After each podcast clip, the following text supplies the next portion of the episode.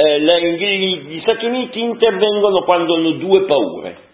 La prima paura è che un numero crescente di loro navi o di loro merci venga affondato dai sommergibili tedeschi nell'Atlantico. Quindi il principio in nome del quale intervengono è il principio della libera circolazione, del libero commercio, della libera navigazione.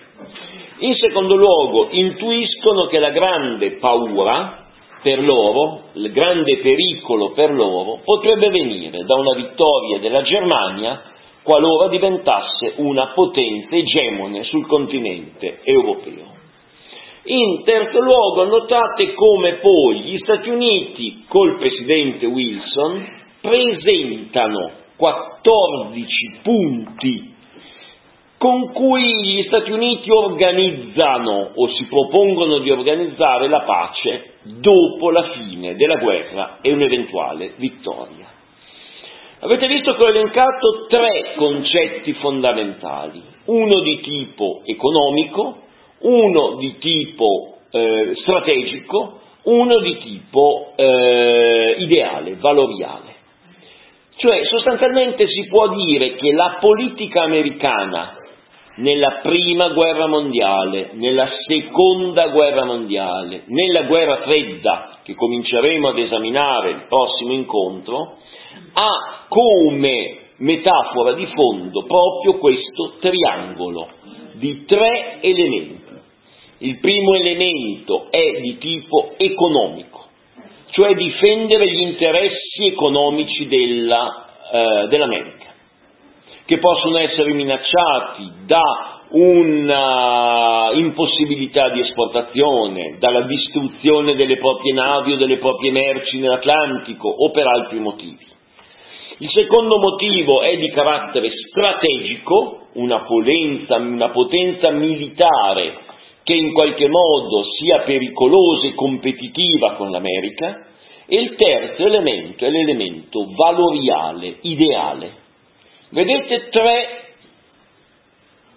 lati di un triangolo equilatero, se volete essere un po' vetero-marxisti mettete pure la base e la componente economica, per carità, ma gli altri due non sottovalutateli, cioè non sottovalutate l'aspetto politico, non sottovalutate l'aspetto ideale, valoriale. L'America come eh, paese che ha come suo destino quello di essere il promotore della libertà e della democrazia nel mondo. Durante la seconda guerra mondiale e la guerra fredda, questi tre elementi saranno di nuovo tutti e tre in perfetto equilibrio. Vedremo viceversa che questa metafora ci servirà di nuovo quando vedremo che eh, non regge questo triangolo alla prova della guerra in Vietnam la guerra in Vietnam perché a un certo punto gli americani, cioè i cittadini americani, decidono di abbandonarla, perché si accorgono che è una guerra diversa da tutte quelle più importanti che l'America ha combattuto vittoriosamente fino a quel momento. L'aspetto valoriale, la, il Sud Vietnam in realtà è un eh, una dittatura, non si sta difendendo la democrazia, è una dittatura militare quella del Sud Vietnam. L'aspetto economico ben presto si capisce che se perdiamo il Vietnam, i nostri interessi economici sono scalfiti dello 0,1%, cioè non abbiamo nessun interesse vitale in Vietnam, così come vi ricordate che eh, una delle parole d'ordine importanti della propaganda americana era l'effetto domino. Se cade il Vietnam in mano ai comunisti, ecco che crollerà, cadrà anche la Thailandia, cadrà l'Australia, cadrà il Giappone, cadrà Taiwan, cioè l'Asia diventerà un lago comunista, l'Oceano Pacifico diventerà un lago comunista, l'Asia diventerà un continente rosso. In realtà ci si accorge che i vietnamiti vogliono rimanere estremamente autonomi, sono in rotta di collisione con i cinesi proprio perché vicini, ingombranti e pericolosi e la Russia è molto molto lontana dal punto di vista eh, strategico. e quindi il Vietnam avrà una storia a sé stante. Resta il fatto che Roosevelt, quando scoppia nel 1939, il primo settembre, la guerra, di ciò che accade in Europa sa che non può occuparsene. Perché? Perché i suoi elettori sono tendenzialmente isolazionisti. Attenzione ancora una volta, siamo di fronte a una serie di elementi che ricorrono nella storia statunitense. La parola d'ordine che circola alla fine degli anni 30 è America First. Cioè abbiamo talmente tanti problemi con la depressione, la crisi economica e altro, non andiamo a impelagarci in una guerra che non ci interessa, che è la guerra degli europei litigiosi, noi rimaniamo di qua dall'Atlantico, se ci fa comodo, vendiamo le armi di nuovi generi alimentari a chi riteniamo più vantaggioso, ma restiamo fuori dal conflitto. Se ci pensate non è poi così diverso dalla posizione di un Trump che ormai dice noi possiamo anche dismettere la Nato, gli europei se vogliono la loro organizzazione eh, militare se la paghino, ma non devono più pensare che l'America sia il loro scudo nei confronti di eh, chiunque, anche perché Putin non è un pericolo serio per Trump e quindi vedete che la geografia strategica degli Stati Uniti si rovescia o potrebbe rovesciarsi dopo 70 anni. Quindi gli Stati Uniti cominciano fin da subito a eh, provvedere ad una eh, politica che è di sostegno economico dell'Inghilterra, ma questo sostegno economico non è minimamente accompagnato da alcun tipo di sostegno militare, neanche praticamente di eh, protezione delle navi, che naturalmente cominciano subito a essere affondate dai sottomarini tedeschi appena comincia il eh, regolare trasferimento di armi, petrolio o generi alimentari dagli Stati Uniti alla Gran Bretagna. Dal punto di vista americano la guerra è una benedizione perché fa ripartire le eh, industrie che erano ancora ampiamente incagliate nella depressione. Si era usciti dalla fase più acuta, ma senza la guerra probabilmente la depressione sarebbe durata ancora a lungo, perché la politica di eh, lavori pubblici del New Deal eh, stentava a far decollare da sola l'economia americana.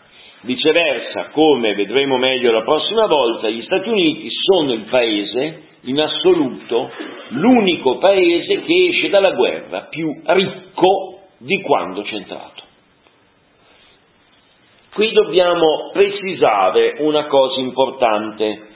Eh, gli Stati Uniti, ripeto, si disinteressano di Hitler e di quello che Hitler fa con una serie di passi che evidentemente vanno verso la guerra.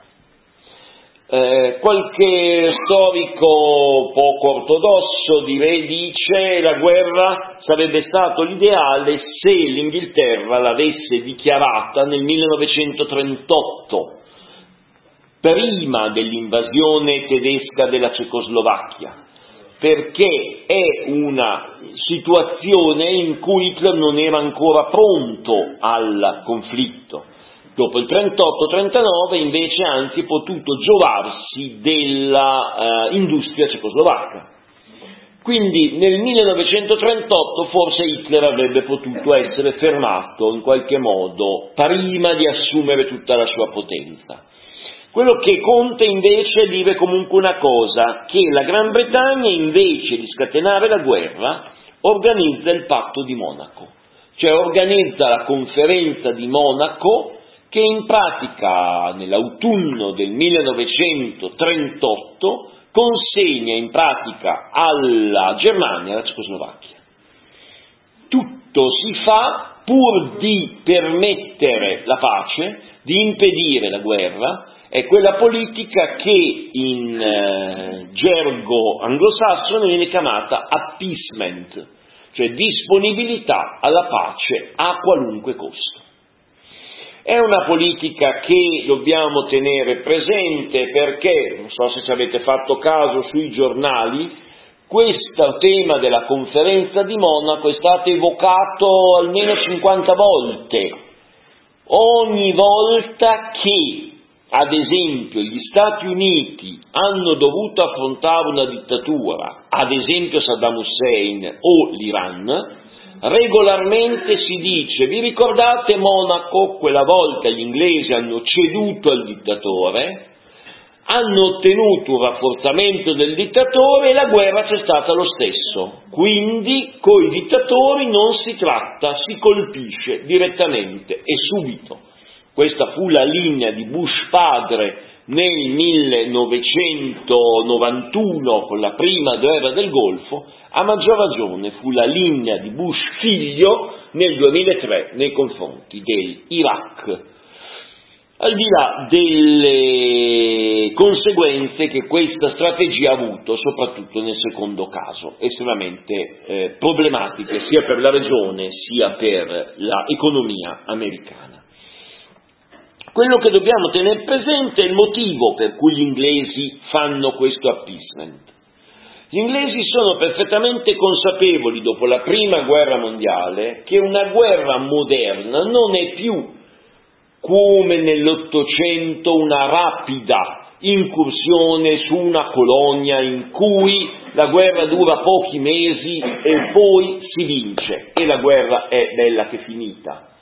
La prima guerra mondiale dura anni e anni, prosciuga l'economia inglese e quindi ci si rende conto che dopo un'eventuale seconda guerra mondiale, anche in caso di vittoria, e tra l'altro non è detto che le guerre si vincano, anche in caso di vittoria la Gran Bretagna avrebbe corso il serio rischio di perdere l'impero.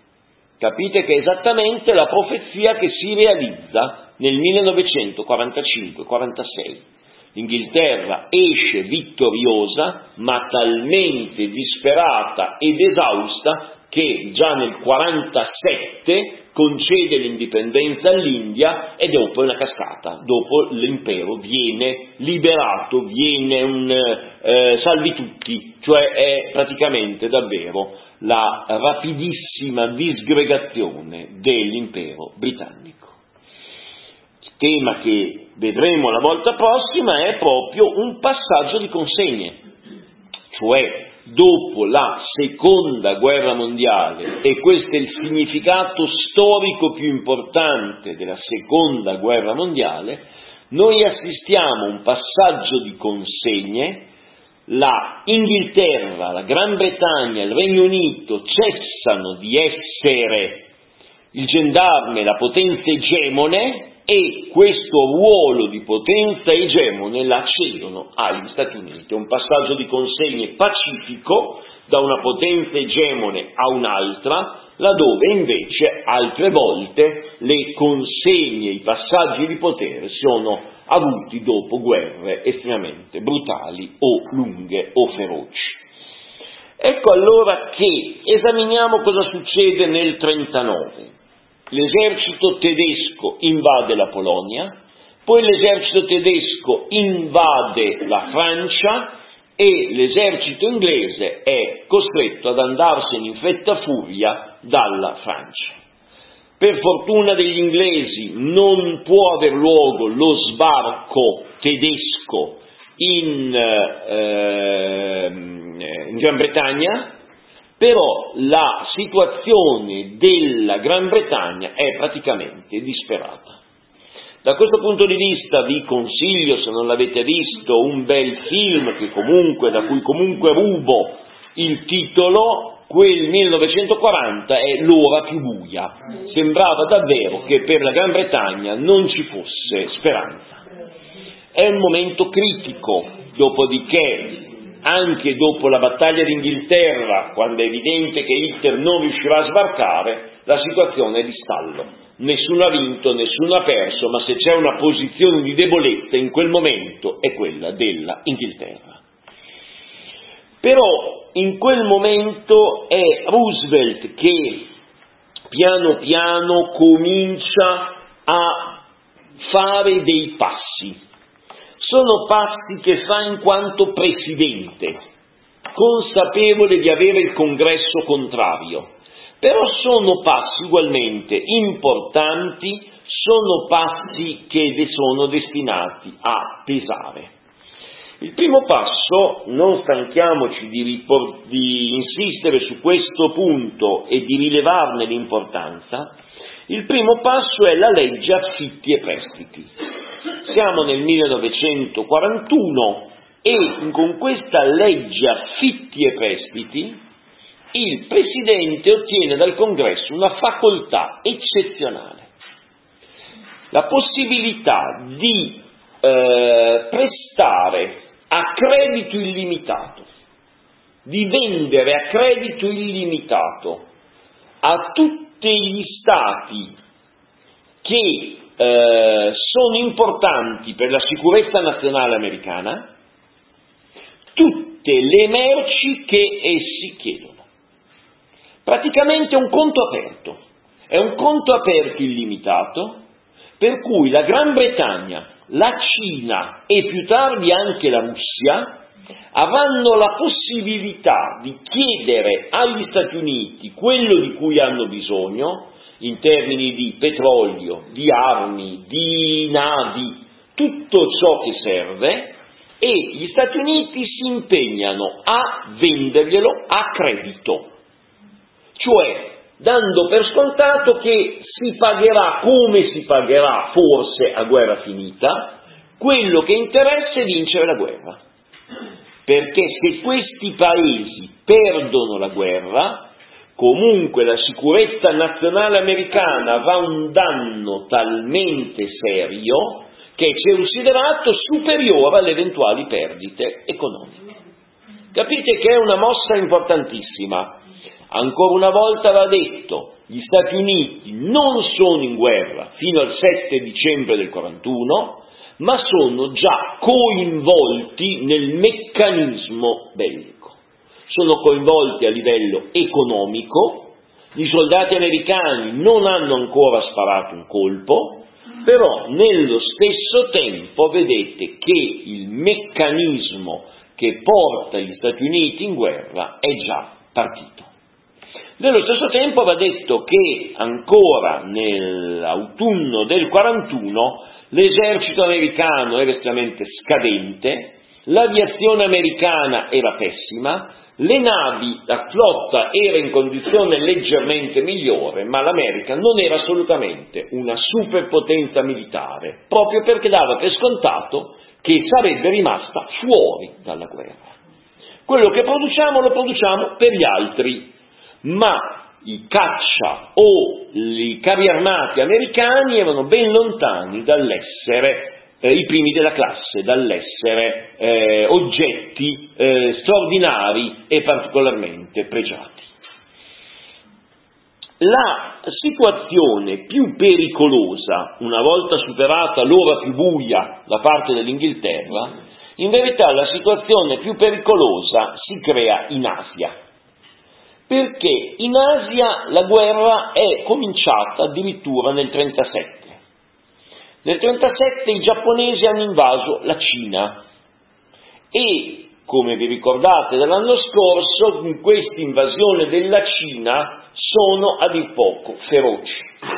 Attivano la strategia che viene chiamata delle tre T, tutto uccidere, tutto distruggere, tutto bruciare, sono veramente un, eh, un esercito di locuste spietate e nei confronti dei cinesi hanno un atteggiamento che ha trovato eguaglianza solo da parte dei nazisti in Russia, con in più se volete un aggravante e cioè il numero degli stupri che vengono compiuti ai danni delle donne cinesi, in particolare a Nanchino nel 1938.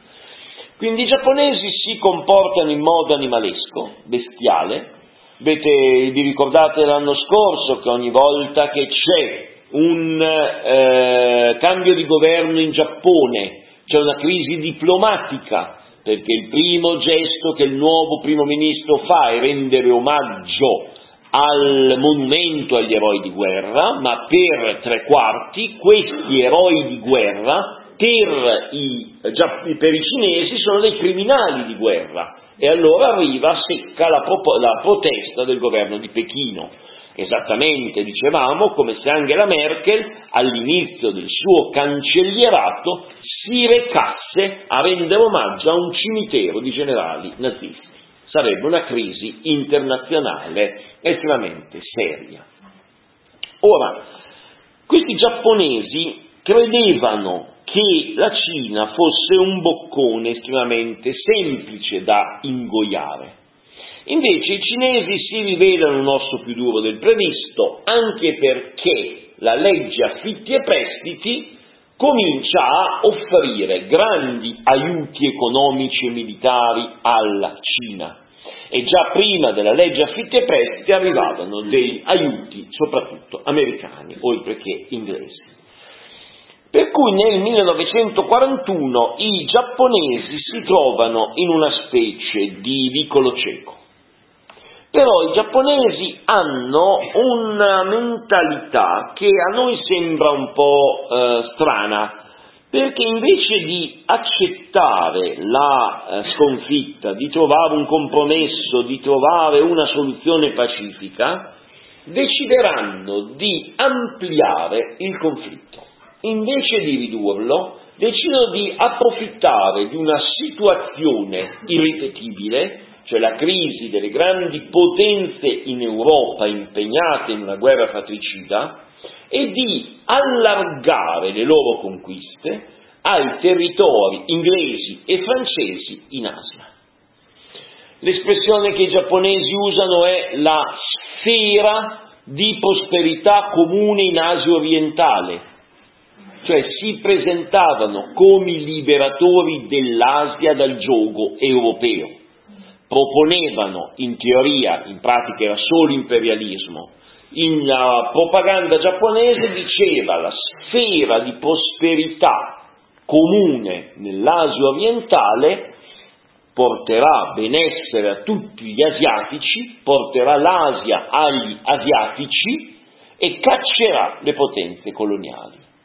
Quindi all'insegna di questo slogan, ecco che eh, si decide di eh, occupare l'Indocina francese, cioè il Vietnam.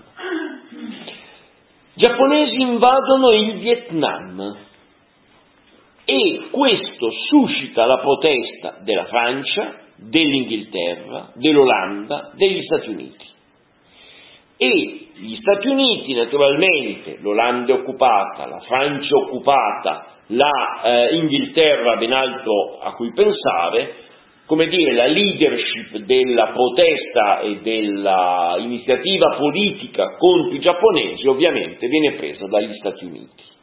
Stati Uniti che vi ricordo hanno conquistato nel 1898 le Filippine, quindi a pieno titolo sono anche loro una potenza coloniale, hanno imposto in Cina la politica della porta aperta, per cui hanno importanti interessi in Cina che sarebbero spazzati via dall'eventuale vittoria giapponese.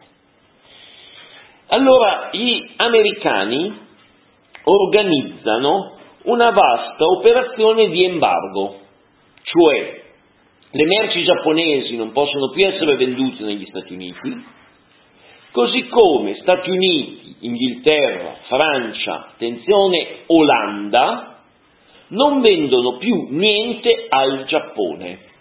Perché mi ostino a menzionare anche l'Olanda? Perché è dall'Indonesia olandese che il Giappone ricavava quasi tutto il proprio petrolio perché il Giappone, questo lo sapete meglio di me, è in una posizione molto simile all'Italia, cioè un'economia di oggi, un'economia ampiamente industrializzata, ma praticamente priva di materie prime, soprattutto a livello energetico. Per cui là il Giappone deve importare petrolio dal Medio Oriente o da altri territori, esattamente come noi. Ecco allora che il Giappone si trova in una situazione abbastanza particolare perché questa conquista del Vietnam gli sta costando estremamente chiara, cara, al limite lo strangolamento economico. Allora abbiamo documentato una serie di incontri, di riunioni al vertice tra i generali dell'esercito, gli ammiragli della flotta, l'imperatore, il primo ministro, una serie di riunioni estremamente concitate, finché non si prende la decisione, per certi versi suicida, di sfidare gli Stati Uniti. È una decisione suicida o, se preferite, un azzardo. Cioè è come se io alla roulette puntassi tutto sul 13, tutto il capitale su un colpo solo, su un, eh, su un numero solo, e o esce oppure perdo tutto. E la scelta, la strategia è quella di eh, colpire con un colpo basso gli Stati Uniti a Pearl Harbor nelle base navale delle isole Hawaii e il risultato sarà che noi annientiamo con un colpo basso, prima della dichiarazione di guerra, gli, eh, la flotta americana, avremo il possesso assoluto del Pacifico e in qualche modo gli americani dovranno risalire una montagna, cioè riconquistare eh, piano piano tutti i territori perduti avendo da ricominciare da zero la costruzione della loro marina. È un piano che sulla carta può anche essere ritenuto interessante, resta il fatto che è un azzardo clamoroso. Anche perché il 7 dicembre 1941, dettaglio banale ma non privo di interesse, è domenica, quindi l'esercito e la marina sono tutti in relax assoluto, si coglie davvero, non c'è dichiarazione di guerra, c'è domenica, tutto è estremamente rilassato, all'alba arrivano queste eh, squadriglie di aerei giapponesi che hanno il compito di bombardare la base di Pearl Harbor e di, eh, e di affondare le navi. I danni che vengono provocati alla flotta americana sono estremamente ingenti, la base viene completamente distrutta e sono tantissimi aerei distrutti al suolo, ma eh, il paradosso è che eh, le portaerei erano fuori dal porto, dalla base. Sapete che per i complottisti non esistono le coincidenze, quindi su internet trovate una quantità illimitata di teorie del complotto, secondo cui Roosevelt avrebbe saputo in anticipo dell'assalto, ma avrebbe allora ordinato tutte queste cose andiamoci molto piano, perché non abbiamo alcun elemento che ci permetta di documentare queste affermazioni anche perché a volte questi famosi complottisti si dimenticano di un particolare. È vero che Roosevelt avrebbe voluto entrare in guerra, verissimo, ma voleva entrare in guerra in Europa, non in Asia.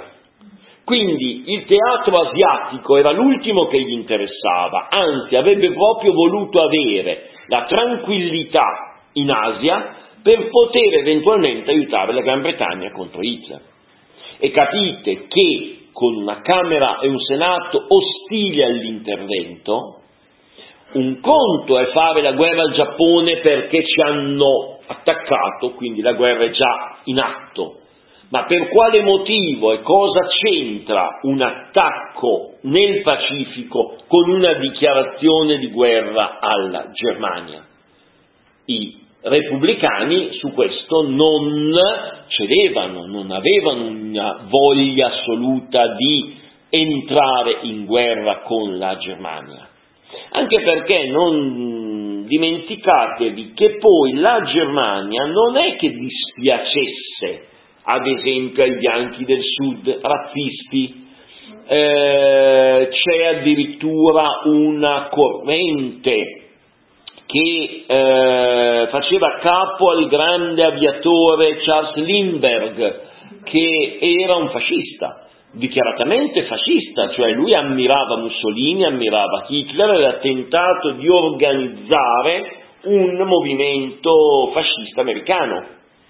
E eh, questa sì è fanta politica divertente. Eh, sapete che Philip Roth ha anche nel suo complotto contro l'America simulato proprio che cosa sarebbe potuto accadere in America, negli Stati Uniti, se al posto di Roosevelt le elezioni fossero state elette, eh, vinte da Lindbergh. Scenario tutt'altro che assurdo se ci pensate, perché in Germania i voti al Hitler sono arrivati soprattutto dai disoccupati. Quindi scenario tutt'altro che assurdo, se i disoccupati invece di fidarsi di Roosevelt e del New Deal avessero deciso di indirizzarsi verso l'estrema destra, teoricamente la possibilità di un Lindbergh alla Casa Bianca non è così assurda. Quindi c'è un orientamento molto, diciamo, conservatore negli Stati Uniti, spesso antisemita, e quindi l'idea di dichiarare guerra alla Germania eh, non era così scontata. Ecco perché la teoria del complotto lascia molto perplesso. Viceversa, cosa succede? Attenzione alle date. 7 dicembre 1941, attacco a Pearl Harbor. L'11 è la Germania che dichiara guerra agli Stati Uniti. Poi, vietato ridere, anche l'Italia dichiara guerra agli Stati Uniti. Eh, questo ci lascia leggermente più perplessi, io ve l'ho detto, vi è stato ridere, vi siete messi a ridere, fa lo stesso. Allora, ehm, in realtà Hitler fa una serie di azioni avventate, come spesso era nel suo stile, ma non più di tanto. Allora Hitler è profondamente convinto che gli Stati Uniti siano una potenza eh, finta e questa sua concezione lui l'ha maturata in base ai suoi pregiudizi razziali. Gli Stati Uniti sono un, eh, in una situazione multietnica, gli Stati Uniti sono un crogiolo razziale, quindi cosa succede quando un popolo si è incrociato, si è inquinato? Che livello scende. La economia americana, pensa Hitler ancora nel eh, caos più completo della depressione, e quindi Hitler è profondamente convinto che l'America sia una tigre di carta. Per di più, in verità, è consapevole del fatto che l'America è già in guerra con la Germania, di fatto, nel momento in cui tantissime navi, eh, tantissimi serbatoi di petrolio, stive di ehm, derrate alimentari o altro, ogni giorno partono dai porti americani in direzione della Gran Bretagna. Per cui la situazione di guerra c'è già. Ehm, ancora una volta sapete che noi di solito, molti di noi, arrivano a ironizzare quando Mussolini dichiara la non belligeranza, cioè noi non siamo in guerra, però non siamo neutrali, noi non combattiamo ma stiamo con la Germania. Quindi nel caso dell'Italia è di nuovo una posizione estremamente, come dire, fragile. Nel caso degli Stati Uniti no, è una cosa seria, serissima, perché in effetti per due anni, tra il 39 e il 41, gli Stati Uniti erano fuori dalla guerra sul piano militare, ma la loro posizione era dichiaratamente filo-britannica, per cui non erano neutrali, erano non belligeranti. E in effetti questo concetto di non belligeranza che ogni tanto noi liquidiamo come una sciocchezza, nel caso degli Stati Uniti è tutt'altro che tale. È ovvio che l'aiuto economico o politico dell'Italia nei confronti della Germania era viceversa, praticamente nullo, anzi sarà l'Italia che ha sempre bisogno della Germania per eh, uscire in Libia, in Russia, in, eh, in, Grecia dalle situazioni imbarazzanti in cui eh, si è eh, collocato l'esercito italiano. Ecco che allora abbiamo una situazione di guerra, ma all'inizio gli Stati Uniti, come dicevamo, sono tutt'altro che attrezzati.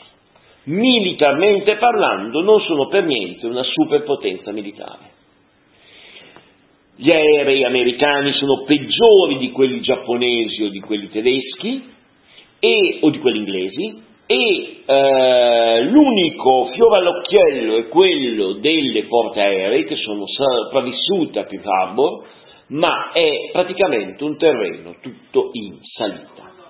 Soprattutto attenzione che i primi sei mesi del 42 sono per gli Stati Uniti una disfatta dopo l'altra.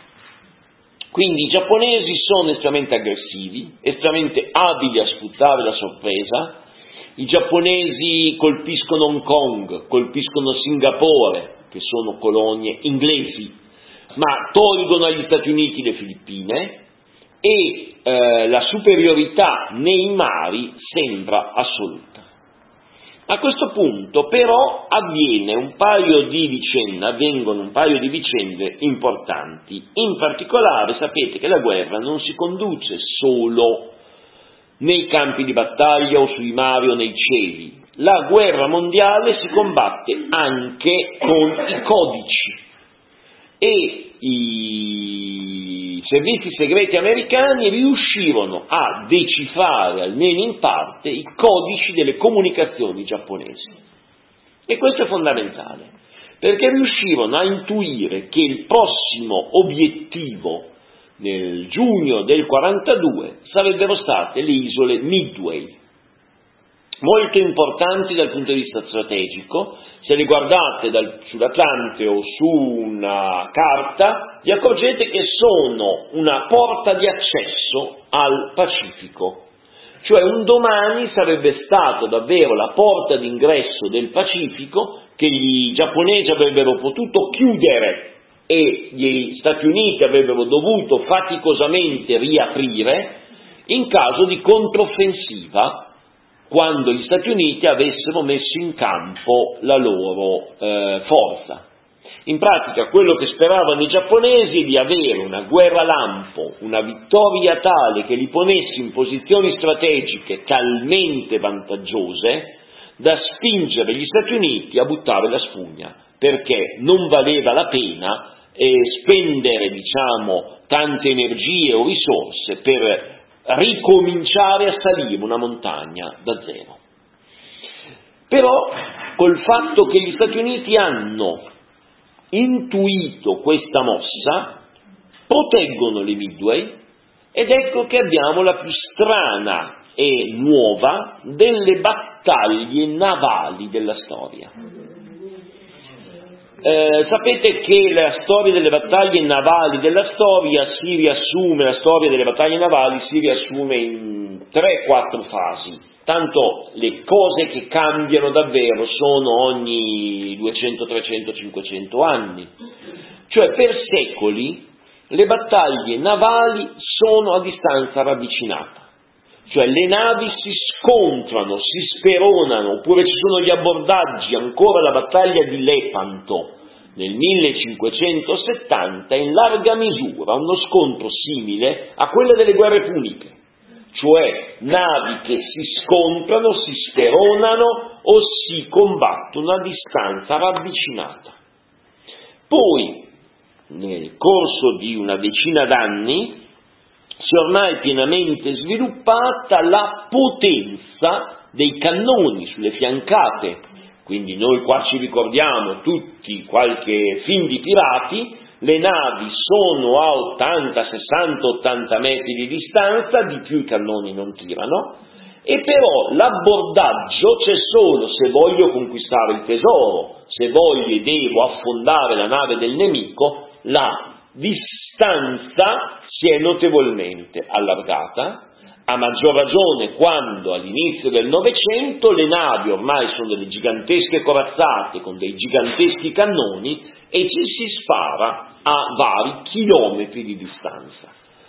Da questo punto di vista è la battaglia di Tsushima, quando la flotta giapponese distrugge la flotta russa nei, eh, nel Pacifico. A questo punto abbiamo una cosa ancora più strana però alle Midway, cioè abbiamo navi e flotte che non si vedono neanche. Non si vedono perché sono a distanza di molti, molti chilometri e il compito di distruggere la flotta nemica è assegnata alle portaerei, o meglio agli aerei di stanza su queste portaerei che partono in volo, fanno delle grandi ricognizioni in eh, mare e il primo che identifica la flotta nemica e la colpisce ha la partita vinta. I primi a colpire, a identificare il nemico sono gli americani. Tra l'altro in questo gioco vi ricordate allora come funzionano le cose? Parte, vado, non ho trovato niente, ritorno sulla nave per fare rifornimento e partire per un altro giro. Gli americani arrivano nel momento in cui gli aerei giapponesi sono tutti sul ponte e stanno facendo rifornimento. Quindi è una fortuna straordinaria, quindi c'è anche un enorme quantitativo di carburante in, eh, dispo- in giro, per cui quando arrivano le bombe è un, un rogo, un inferno.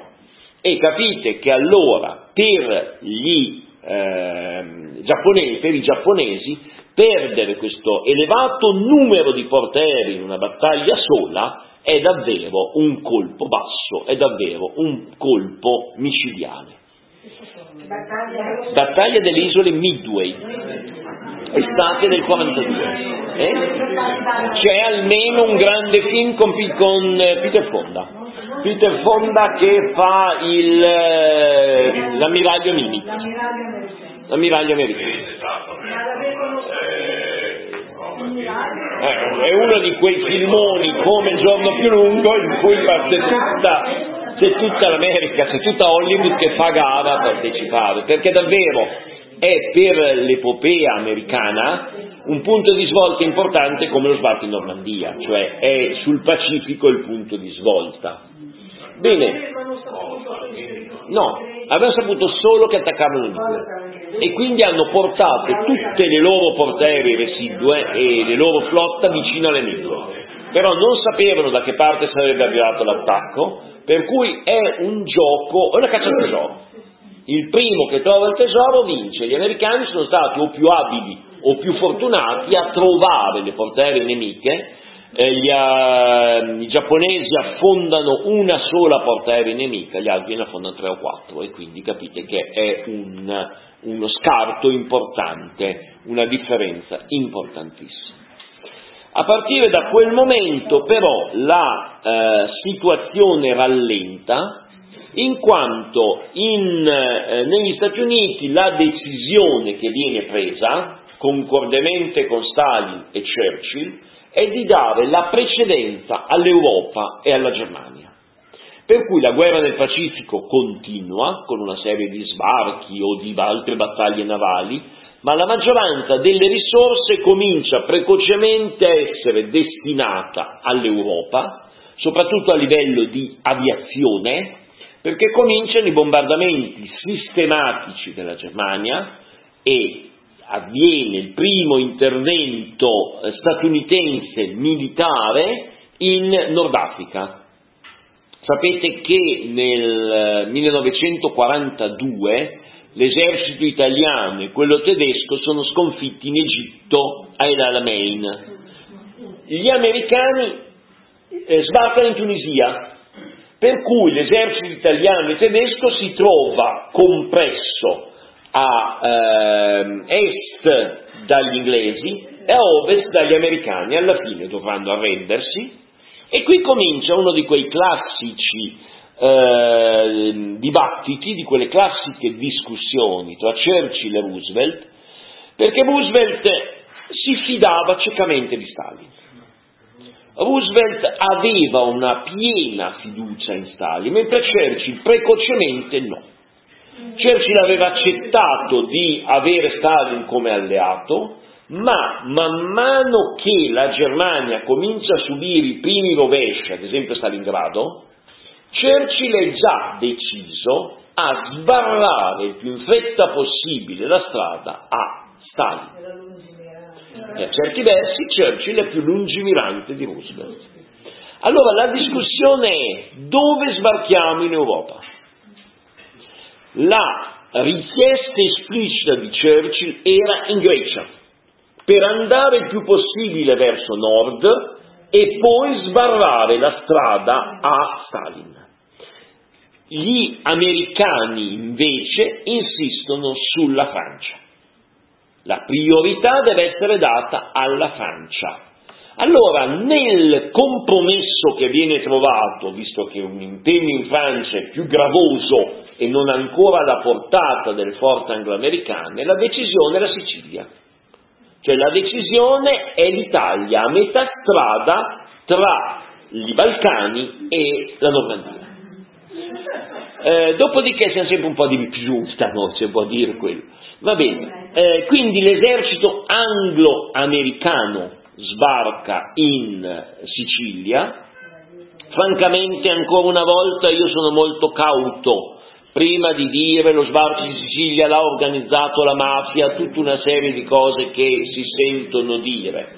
Qui andrei molto molto piano. Quello che è vero è che gli americani ancora una volta sono relativamente ingenui o comunque non sanno bene eh, muoversi, per cui capite che mentre quando l'ottava armata inglese arriva a Modena, il CLN, la resistenza ha già insediato il sindaco, eh, il prefetto, il questore, cioè lo Stato italiano è già in chiave antifascista ripartito, in Sicilia no. Allora, eh, in Sicilia alla fine cadono nel trappolone, per così dire, e ai posti di responsabilità spesso in un primo ministro mettono le persone più autorevoli del luogo, che però spesso appunto sono i mafiosi, che rispuntano senza troppe difficoltà. Prego. 11 luglio 43. 3. Che sei perplesso? Allora, attenzione, l'11 luglio, ripercorriamo gli eventi italiani. 11 luglio 43 sbarco in Sicilia. La situazione in Sicilia è già di sbando completo dell'esercito, al che italiano, italiano, italiano fascista, perché l'esercito tedesco è impegnato in Russia e non può minimamente mandare rinforzi agli italiani. Ci sono forze tedesche in Italia, ma sono residuali, diciamo. Allora, eh, Dino Grandi e eh, altri esponenti del fascismo chiedono a Mussolini di convocare il Gran Consiglio del fascismo, che si riunisce la notte tra il 24 e il 25 luglio del 43.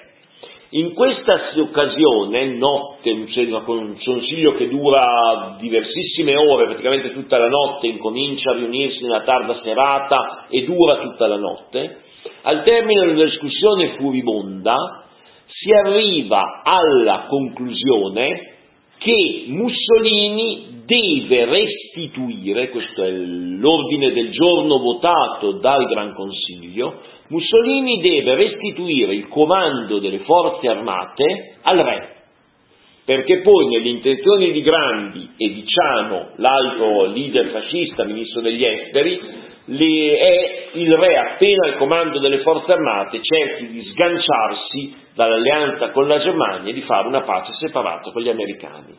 Il più possibile veloce per averlo onorevole questa pace, senza. L'obiettivo probabilmente era quello di un fascismo senza Mussolini, estromettere la figura più scomoda e più compromessa per tenere in Italia un regime autoritario guidato da esponenti del fascismo ma filo occidentali.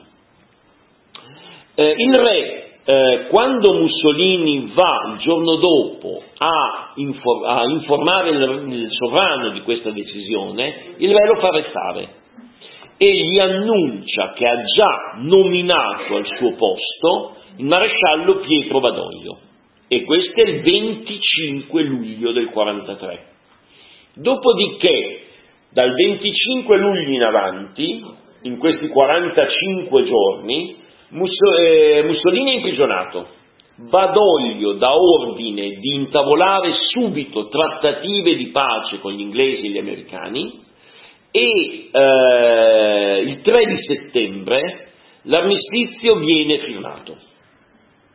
Il problema è renderlo noto, perché si capisce subito che se viene reso noto, non appena verrà reso noto questo armistizio, i tedeschi invadono l'Italia. Allora passa ancora una settimana in cui Badoglio chiede tempo agli anglo-americani, finché gli anglo-americani, per così dire, lo mettono in un angolo e dicono guarda che se non annunci tu la notizia dell'armistizio la diamo noi.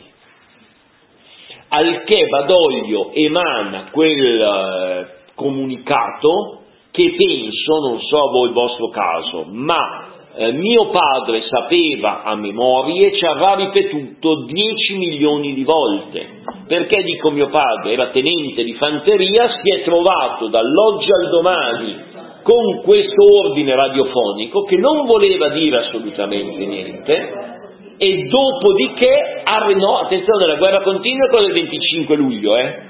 la guerra continua del 25 luglio. È caduta di Mussolini e si dice la guerra continua. E invece questo annuncio dell'8 settembre più o meno diceva l'Italia degli italiani, l'esercito italiano deve cessare ogni eh, attività bellica contro gli anglo-americani e l'esercito però risponderà ad ogni provocazione proveniente da altri soggetti. Tutti ovviamente capivano che erano i tedeschi ma come risponderà, con che ordini, con che armi, eccetera, questo non veniva detto. Veniva, veniva, solo detto resistete se i tedeschi cercano di disarmarvi. E invece arrendetevi agli americani. Eh, sapete che poi in Italia nei Balcani, in Jugoslavia, circa 700.000 soldati italiani, se non di più, vengono arrestati, catturati, spediti subito in Germania, mentre abbiamo a Cefalonia in pochi altri episodi la risposta armata, che poi sarà un eh, disastro. È appena uscito la pubblicazione da parte del Mulino di un diario che un uh, ufficiale aveva tenuto nel cassetto, l'ha trovato il figlio dopo la morte e l'ha pubblicato sei mesi fa neanche. Eh, si chiama La battaglia di Cefalonia. Un superstite. Un superstite, un superstite, un superstite. Un superstite sono stati pochi anche perché sapete, le, veramente sono stati sventuratissimi questi della divisione Acqui, perché quelli che si sono arresi, che non sono stati fucilati, sono stati caricati su una nave e, eh, no, no, e un sommergibile inglese li ha fondati. Quindi veramente è stata una tragedia nella tragedia, quindi è stata veramente una situazione disperata. Allora a questo punto, sì, un sommergibile inglese ho visto una nave, Italia, una, una nave battente bandiera tedesca e li ha fondati. Eh? Questi erano, allora, i tedeschi hanno ucciso per rappresaglia un numero elevatissimo di soldati italiani, un numero elevatissimo di ufficiali della divisione Acqui.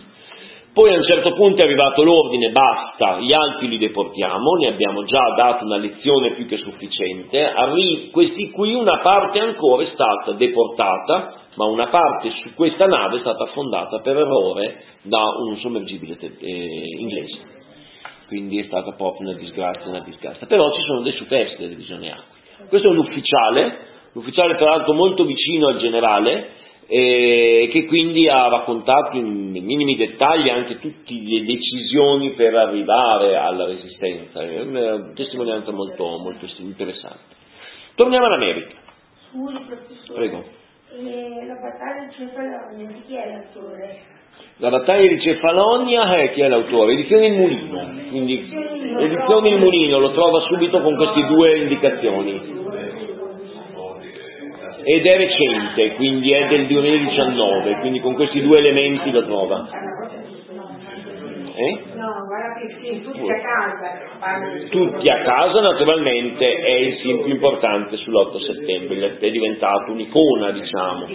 Su Cefalonia c'è un po' menenso il mandolino del... È bellissimo, va bene, ok. Lui è bello. Lui è bellissimo, va bene. Ok. Va bene. Allora, a noi due. Torniamo all'America.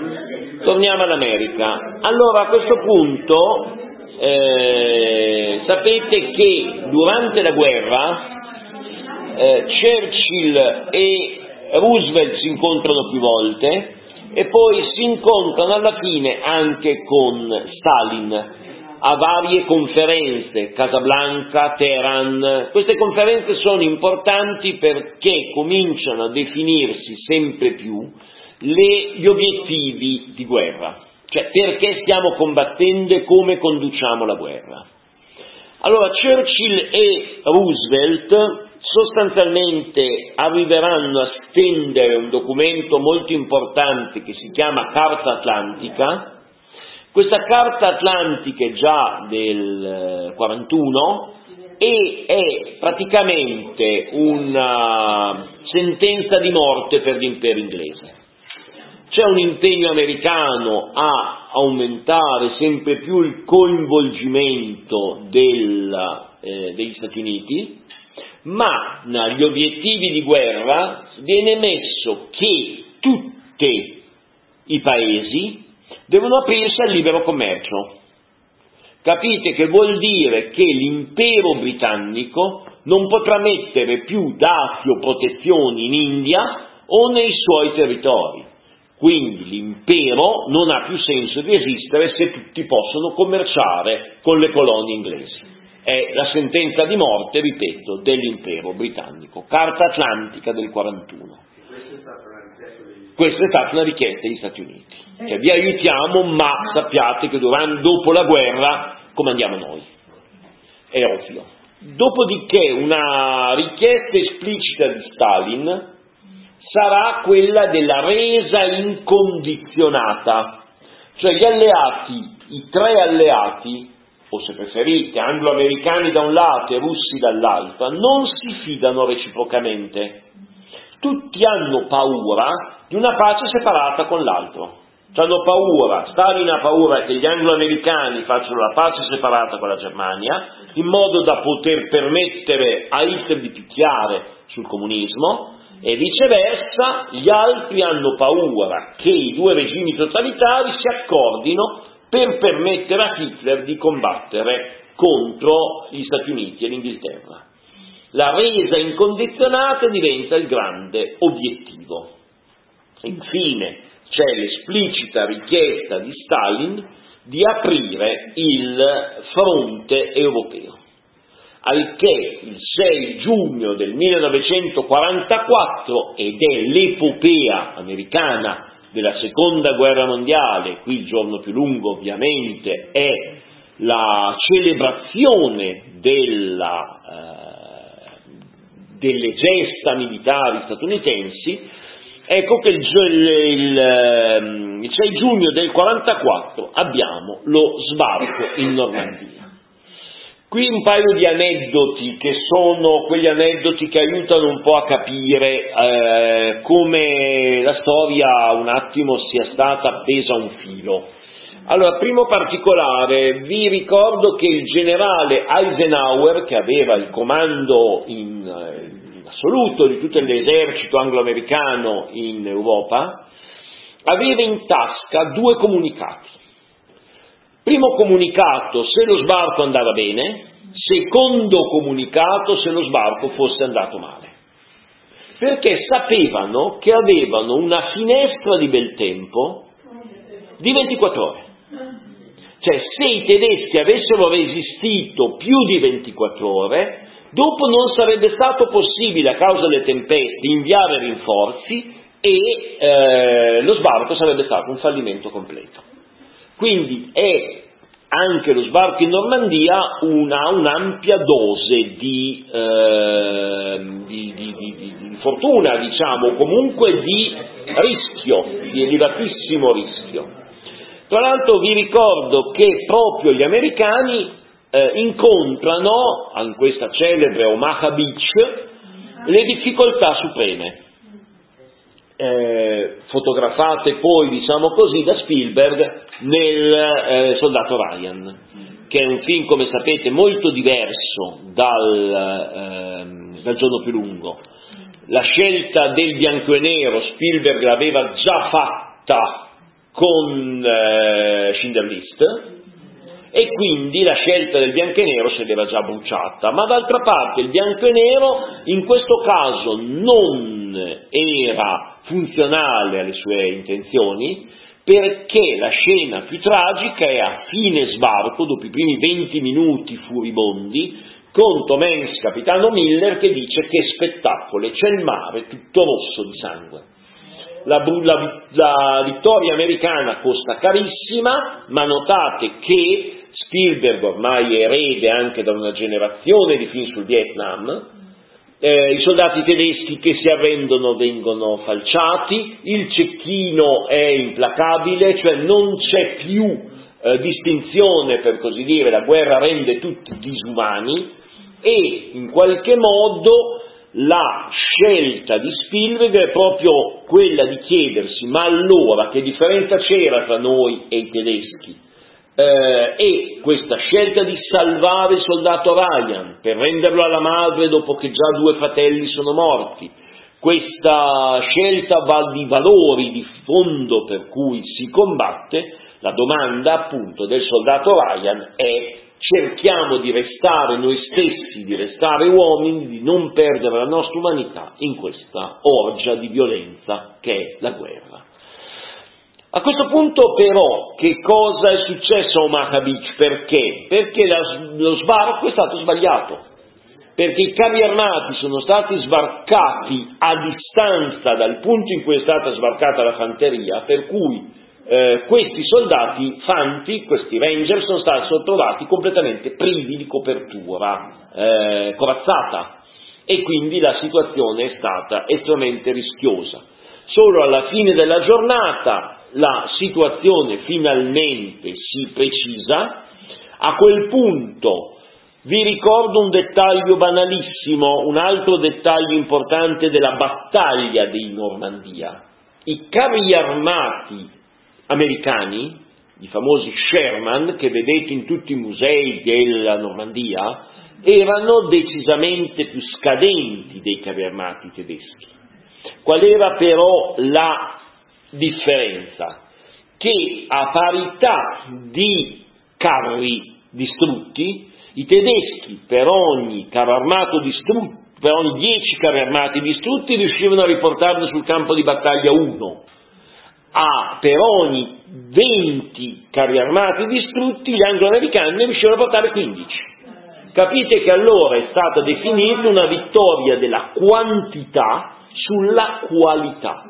Ed è a questo punto che la macchina da guerra americana sta macinando armi in quantità eh, spaventosa, soprattutto da quando entra in campo la Ford che decide di applicare i criteri della catena di montaggio alla produzione dei bombardieri. A questo punto dovete immaginarvi un immenso capannone lungo centinaia di metri in cui si procede come se si producesse una macchinina e praticamente in poche ore era già pronto il bombardiere. Dopodiché stavano le finiture ed era pronto per essere mandato sul campo di battaglia.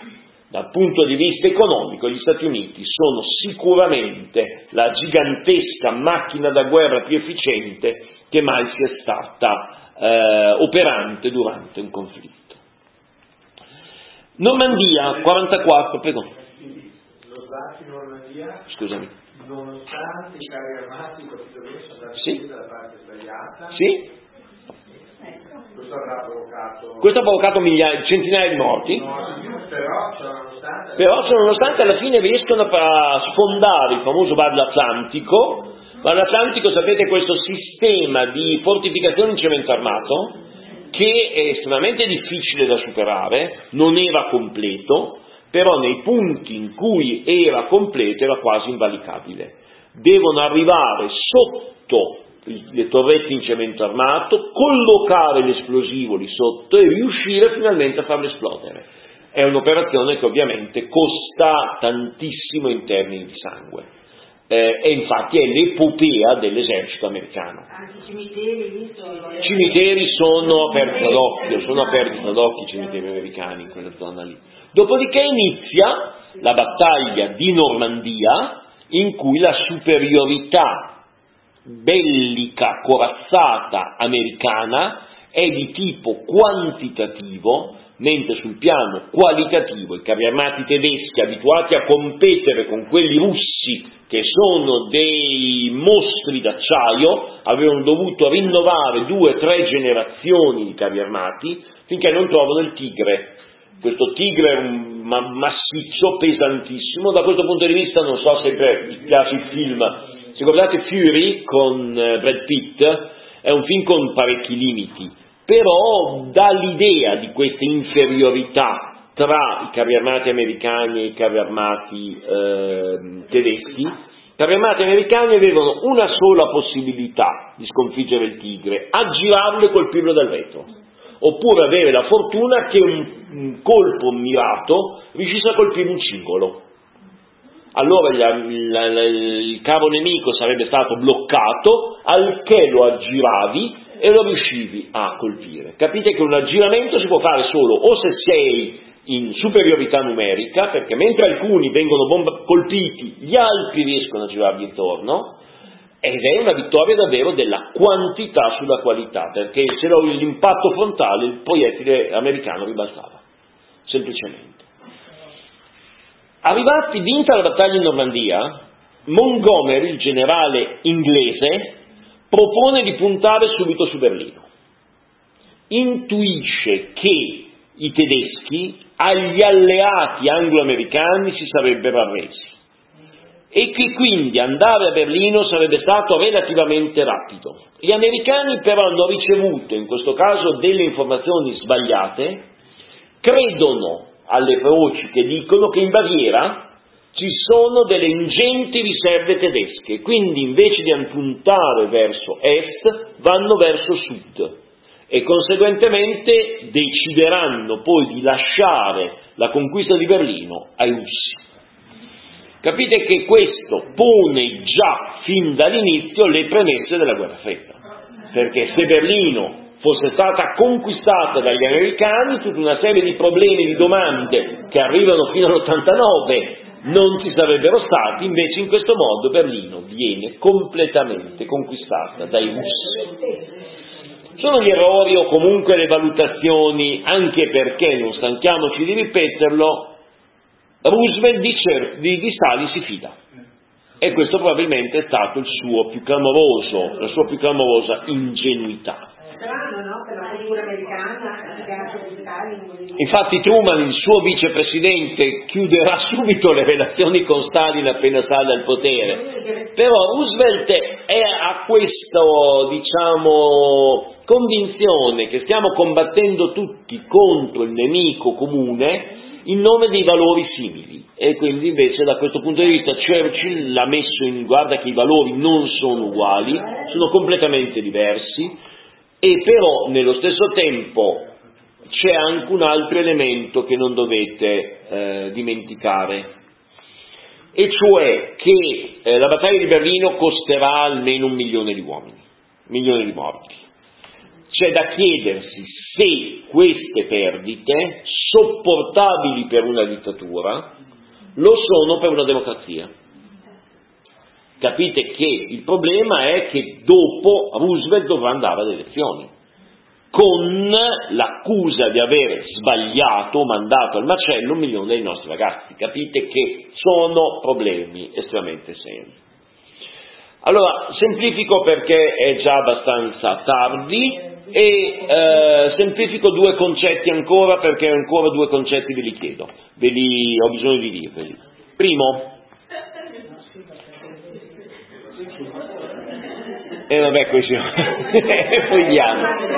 Va bene, allora, ricordatevi che eh, già dal 41 gli americani hanno cominciato a lavorare al cosiddetto progetto Manhattan, cioè alla costruzione dell'atomica.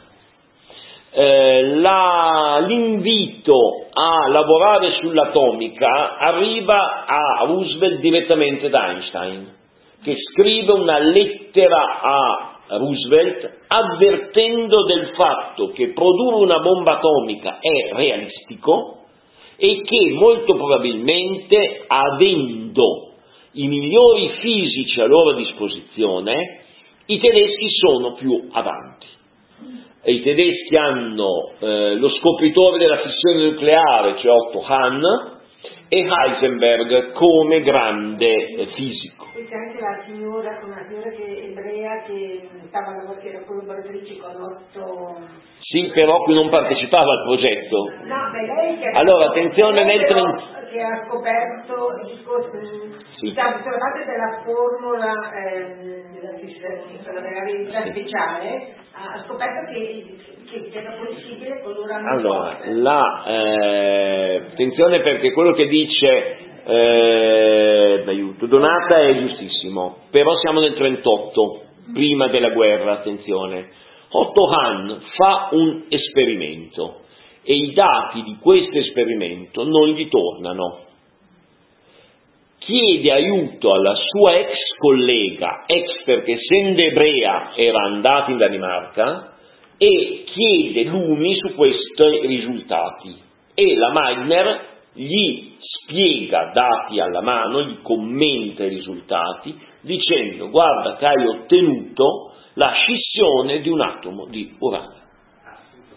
Senza saperlo, Hahn aveva fatto l'esperimento ma non aveva capito che cosa succedeva, perché non aveva calcolato appunto la parte che era, si era trasformata in energia. I conti non gli quadravano e dice guarda che i conti quadrano se metti in conto che avendo scisso una parte si è trasformata in energia. È per adesso una parte ridicola, perché con quell'energia puoi al massimo, calcolate poi le dimensioni, un atomo, puoi far saltare un granello di sabbia. Cioè, essendo un atomo assolutamente invisibile è già una relazione notevole. Allora, il, siamo nel 38, però adesso è un dibattito puramente teorico, nessuna conoscenza. Hahn, la Meitner e eh, Einstein e tutta la comunità scientifica. Però pare, perché questa è la grande discussione, pareva che per ottenere una bomba capace davvero di un'esplosione paragonabile a quelle che conosciamo, fosse necessario una tonnellata di uranio, al che tutti si mettono il cuore in pace dicendo per fortuna è un falso problema perché una tonnellata di uranio è impossibile da racimolare. Il problema è quando a guerra appena iniziata si impara che ne bastano alcuni chili, al che la cosa cambia, al che la cosa cambia ed Einstein mette subito in allarme Roosevelt dicendo guarda che se davvero ne bastano alcuni chili, forse i tedeschi riescono a farlo, dobbiamo essere pronti prima di loro. Al che eh, Einstein viene però estromesso dal progetto perché si sa che è pacifista e allora al suo posto viene messo Oppenheimer, ebreo come lui, ebreo come quasi tutti i collaboratori del progetto Manhattan, sono ebrei o tedeschi o ungheresi, espulsi per motivi di antisemitismo dalle università europee e che hanno come progetto chiaro quello di costruire l'atomica per fermare Hitler, perché sembra l'unico strumento idoneo. Cosa succede a questo punto? Che i tedeschi prendono una serie di strade completamente sbagliate e quindi all'atomica non ci arriveranno neanche mai vicini. Eh, non hanno una quantità sufficiente di uranio 235 per poter realizzare la bomba di Hiroshima, per capirci, e si rendono conto che la reazione deve essere facilitata da un moderatore. Fermi capisce che il moderatore migliore è la grafite, se dico dell'asinate correggimi, mentre invece eh, i tedeschi si ostinano a usare l'acqua pesante. Eh, però quest'acqua pesante non ce n'è in grandi quantità e eh, oltretutto la resistenza norvegese distrugge l'impianto che più degli altri ne produce in tutta Europa. Quindi i tedeschi si trovano di fatto in un vicolo cieco, sia per la strada principale bomba di Hiroshima, sia per la strada che fa uso del plutonio, che è la bomba di Nagasaki. Sono due bombe differenti, eh, non sono la stessa. Invece gli americani, soprattutto dopo che Fermi, che non è ebreo ma la moglie ebrea, scappa negli Stati Uniti, va a ritirare il premio Nobel, invece di tornare in Italia va negli Stati Uniti, viene aggregato al eh, progetto Manhattan. Sapete che il suo soprannome era il Papa, cioè quando diceva una cosa fermi era vera, di sicuro, cioè non sbagliava mai, eh, era ritenuto una specie di autorità assoluta. E eh, il progetto funziona. Attenzione, ultima cosa allora. La guerra finisce l'8 di maggio, Berlino cade, Hitler si suicida, la Germania si arrende. La guerra continua in Asia e i, gli americani sono molto perplessi perché le ultime azioni militari che hanno condotto con sbarchi a Okinawa o Iwo Jima, i giapponesi resistono fino all'ultimo uomo e si stima che le perdite in caso di sbarco sulle isole principali del Giappone avranno delle perdite di livelli elevatissimi. Al che in luglio arriva a Truman, perché, eh, perché Roosevelt è morto, arriva a Truman la comunicazione che è stato fatto il primo esperimento. Siamo nel luglio del 45, a Los Alamos, in New Mexico, c'è il primo esperimento con la bomba atomica. Funziona e allora Truman prenderà la decisione di utilizzarla. Ignorerà la lettera che un gruppo di scienziati manda dicendo che sarà talmente evidente la possibilità di distruzione di questa bomba che si consigliava di lanciarla in un luogo isolato del Giappone a scopo dimostrativo. In realtà la, eh, l'esercito, il comando, il comando supremo deciderà di usarlo, di usarle entrambe per vedere se funzionano entrambe, funzionano in maniera devastante e circa un mese dopo, il 2 di settembre, gli, il Giappone chiede la resa incondizionata. Perché passa un mese? Perché è un mese di negoziati, in quanto i giapponesi erano disposti ad arrendersi a un'unica condizione che l'imperatore non venisse processato, giustiziato, umiliato, perché è considerato di origine divina. Allora si trova un compromesso. Il compromesso che viene trovato è noi non sottoponiamo l'imperatore a una Norimberga giapponese, ma lui deve impegnarsi per radio pubblicamente a dichiarare che è un semplice uomo e non è un, eh, una divinità. A queste condizioni addirittura gli permettiamo di mantenere il potere. Per cui Hirohito è l'unico capo di Stato di un paese sconfitto che resta al suo posto. Mussolini, Hitler, eh, Antonescu, Vittorio Emanuele III, se ci pensate, tutte le eh, nel caso della Francia di Vichy, qualunque soggetto al potere in un paese sconfitto eh, viene o ucciso o obbligato a dimettersi. Hirohito è l'unico che sopravvive e muore, se non sbaglio, negli anni 70. Eravamo ragazzi noi. Quindi eh, i giapponesi non avevano, cioè ci tenevano, cioè, in tutti gli altri paesi era quella popolazione che si è dovuto sbarazzare dei Eh, beh, in Italia, in Italia abbiamo la popolazione sì con un referendum popolare, perché se ci pensate l'Italia avrebbe teoricamente potuto almeno mantenere la monarchia, anche se poi era già concordato prima del referendum, prima del referendum del 2 giugno, che anche in caso di monarchia al posto di Vittorio Emanuele sarebbe subentrato Umberto II quello era già certo. In altri casi, nel caso di Hitler, si suicida, cioè praticamente non possiamo dire che la popolazione ha avuto un ruolo determinante. Nel caso di- della Jugoslavia, prendiamo questo caso, il re eh, rimane in carica, ma poi essendo un regime comunista, eh, in pratica viene dopo un anno neanche obbligato alle dimissioni, all'esilio da Tito, quindi dipende caso per caso come vanno, come vanno le cose. Non ho capito allora lo spirito della domanda. No, pure.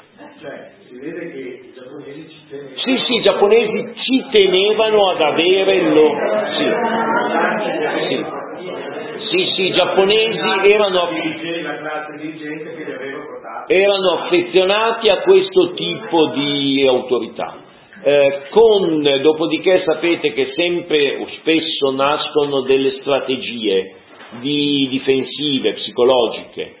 A lungo la documentazione non supporta più questo tipo di interpretazione, ma a lungo la versione ufficiale era l'imperatore però era poco più di un simbolo e che non sapeva niente, che le vere decisioni erano prese dal governo e dai generali. La oggi sappiamo che Hirohito non era un criminale, non era un mostro, non era, eh, però nello stesso tempo partecipa alle decisioni sofferte, alla fine una decisione che per certi versi, guardate, ci sorprende, perché la documentazione delle ultime riunioni cruciali, quando si decide l'intervento contro gli Stati Uniti, c'è un margine di fatalismo formidabile.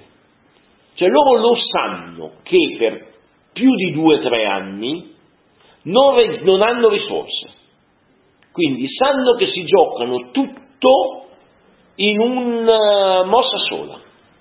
Quindi c'è un margine di eh, avventatezza, o se preferite un giocarsi il tutto e per tutto o la va stacca. E la documentazione per certi versi è sorprendente. Da questo punto di vista il materiale più nuovo che ho trovato lo trovate nei libri di Jan Kershaw, che è il più grande storico inglese della seconda guerra mondiale, e si intitola Scelte fatali, edizioni Rizzoli. Questo è il Scelte fatali, si chiama. Un librone grosso, però si legge bene, Kershaw è un anglosassone, quindi si legge bene, cioè non, non presenta grossi problemi. Scusa, invece quello sul Cefalonio, guardate, è, è Bronzi. Bronzini, esatto. Bronzini, la battaglia di Cefalonia e il mulino. Hai detto la casa di... Il mulino, Cefalonia, Rizzoli, scelte fatali di Kershaw.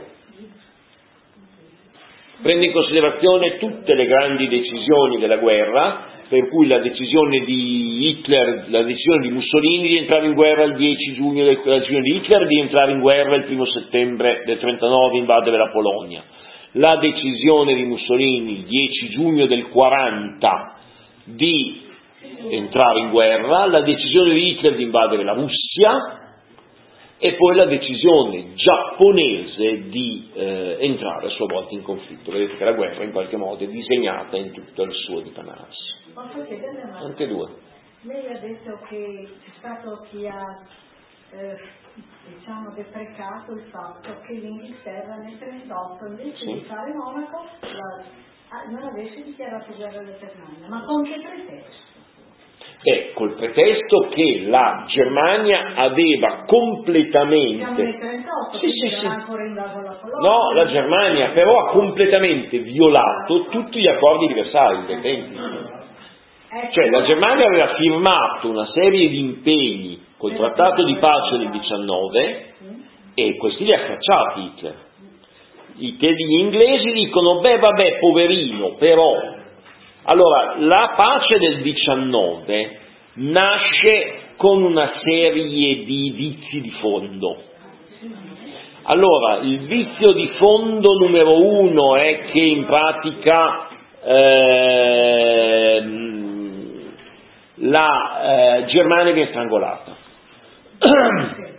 E eh, la Germania, alla Germania vengono tolti vari territori e quindi l'idea inglese è che se la Germania in qualche modo recupera il suo ruolo di grande potenza, ma poi svolge un ruolo stabilizzatore e perché no anche di contenimento del comunismo, tutto sommato abbiamo guadagnato a buon prezzo un alleato. Allora si chiude gli occhi su due o tre cose importanti. La prima, eh? Il riarmo. Arrivo. Eh, Il riarmo, mettiamolo pure per primo, la coscrizione obbligatoria e il riarmo.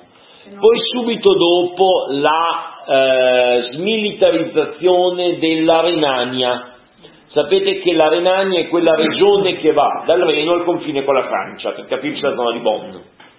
Quella zona lì avrebbe dovuto restare smilitarizzata, cioè terra di confine, sotto sovranità tedesca, ma lì non dovevano esserci eh, truppe.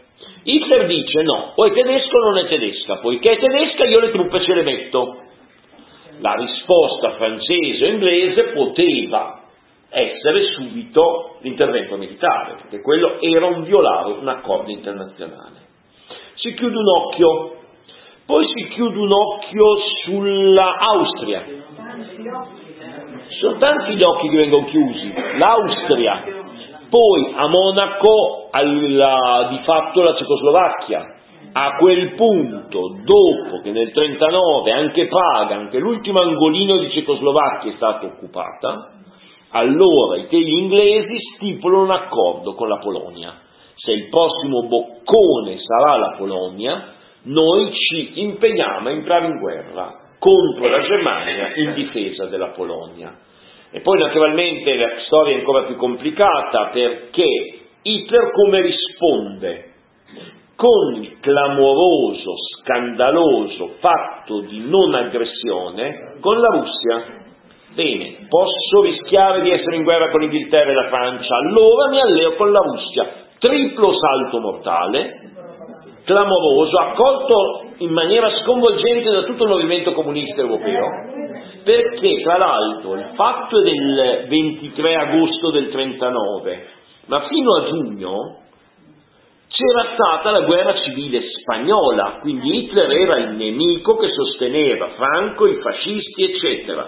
D'ora in avanti il fascismo non c'è più, il nemico non sono più i tedeschi perché sono nostri amici, al limite dovendo mandare giù anche il fatto che la Polonia viene spartita con loro.